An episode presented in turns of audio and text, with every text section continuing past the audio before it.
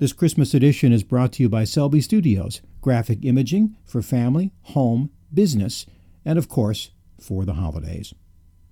Hi, I'm Jeff Gould, and A Prairie Christmas is one of the things I do at ILikeThatStory.net.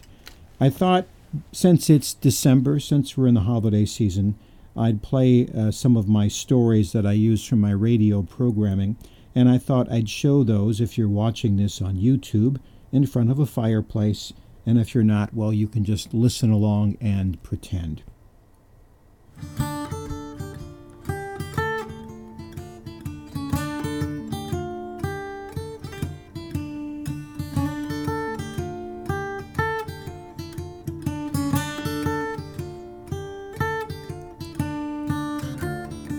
This is a Christmas fable called The Magic Purse. It was cold, windy, raw. Snow had melted and was pooling in the bottom of John's shoes. He cursed the weather. Out the window of the coffee shop, he saw the last minute rush of Christmas shopping lights, decorations. I used to love Christmas. The thought made him feel worse. Just then, from outside, a little girl stopped and peered through the window. Her face broke into a smile as if she recognized him. Before he knew it, she was inside at his table. Hey, mister, I've been looking for you. Do I know you? Nope. But I came to give you a gift. She pressed something in his hand and whispered, ah, It really works. With that, she ran toward the door. Wait, John said. But when the girl stopped, all he could think to say was, Why? Her smile grew wider. Because you looked like you needed it. And with that, she was gone. He looked around suspiciously. Stupid kid. He looked at what she gave him. It looked like an old fashioned purse. Well, it was a purse, like the kind used before people had pockets. It had a drawstring, leather lined, faded velvet. There were words stitched near the opening. He looked closely. What I'm thankful for. Huh. It felt empty. He tipped it out to make sure. it was empty, all right. Ha! he said. That's about it. His sour smile sagged into dismay. He didn't go to work, went straight home and cold and sick, and in truth, he did feel sick, but in a way he could not place. A week or so passed, the purse forgotten in the pocket of his overcoat. He had a dream one night when he was a kid, sledding down a hill, going faster and faster. He was laughing and shouting. It all seemed so real that when he woke, the emotion was still there, even as the images faded.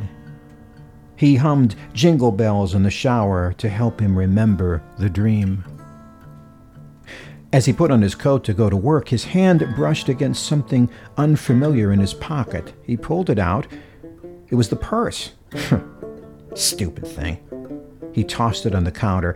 It landed with a small, muted clink. His eyes narrowed. He picked it up Funny, wasn't empty. He reached inside and pulled out a coin about the size of a half dollar. Worn, silver with a smooth edge. One side was a snowflake, the other was just one word dreams. Huh. John thought about dreams that day, not just sleeping dreams, the kind of stuff you think about when you imagine what your future could be. He smiled as he thought about it. As he entered the apartment building, he held the door for a neighbor coming in with a heavy package. This was the same neighbor that had picked up his mail for him when he was out of town. He's a good guy, John thought. The next morning, he was surprised to find his purse made a small clinking noise. Now, there were two coins the one that said dreams, and another, a worn copper coin, thick and heavy, that said neighbors. On the subway that morning, he fiddled with the two coins, deep in thought. He cleaned his apartment, thought about how warm it was, and found a bright coin that said shelter on it the next day. He called his nephew, married and expecting a child, and later sent him a present for the baby, and another coin appeared. This one said, Family. Well, the more he paid attention, the more coins appeared. Coins that said sunshine, health, food.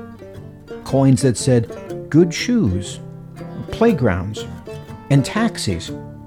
Even one that said today. The man would now sit when he had a spare minute and look at the coins one by one and marvel at their value. A friendly coworker asked what they were. They're mine, he said. Later, feeling ashamed, he approached her and said, I'm sorry about the coins. They were given to me. He paused. But here, since you're the reason I have this coin, I, I thought you might like it. She looked. It was a small gold and silver coin with an inscription that read, Kindness. Touched, she later had the coin mounted on a chain around her neck and would look at it on days when being kind was hard to do. So the weeks and months passed. John's magic coin purse became heavier and heavier. Each day he gave coins away, and yet even more coins appeared. Each day, John found himself looking for new coins about new things he was thankful for. So many things, so many things to be thankful for. As winter came, John got even busier. He rang a bell for the Salvation Army, he made sandwiches for a soup kitchen, he offered to take an older neighbor Christmas shopping. But then, it changed. It was the week before Christmas. He was wading across a street when he stepped into a snowbank, spilling slush into his shoes. He stopped and then burst out laughing as he realized he was standing outside the same coffee shop where a year ago the little girl gave him the purse. What a difference a year made. Instinctively, he felt for the coin purse, and it was gone. He checked again. Oh, there it was. Relieved, he pulled it out of his pocket to find that it was empty. He looked in the snow and up and down the street. No coins. Sad and perplexed, he walked into the same coffee shop and tried to puzzle it out. It was as he was looking at the Christmas scene, once so bleak, now so full of life and energy, that he saw her. She was struggling to close the door of a taxi. Her shoulders were bent. A fashionably dressed woman that might have even been called pretty, yet her face was clouded with a frown. She looked angry and miserable and anxious, and then John smiled. He dashed out into the snow, chasing after a person he never met, waving an empty purse.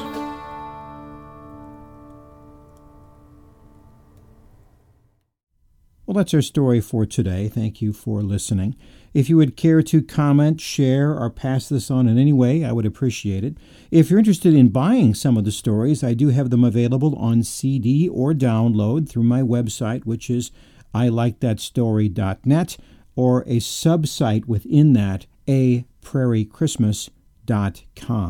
Books for sale, CDs, music, you name it, and of course, your comments and questions. Thanks for reaching out to me, and until next time, God bless.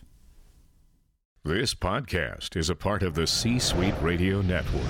For more top business podcasts, visit c-suiteradio.com.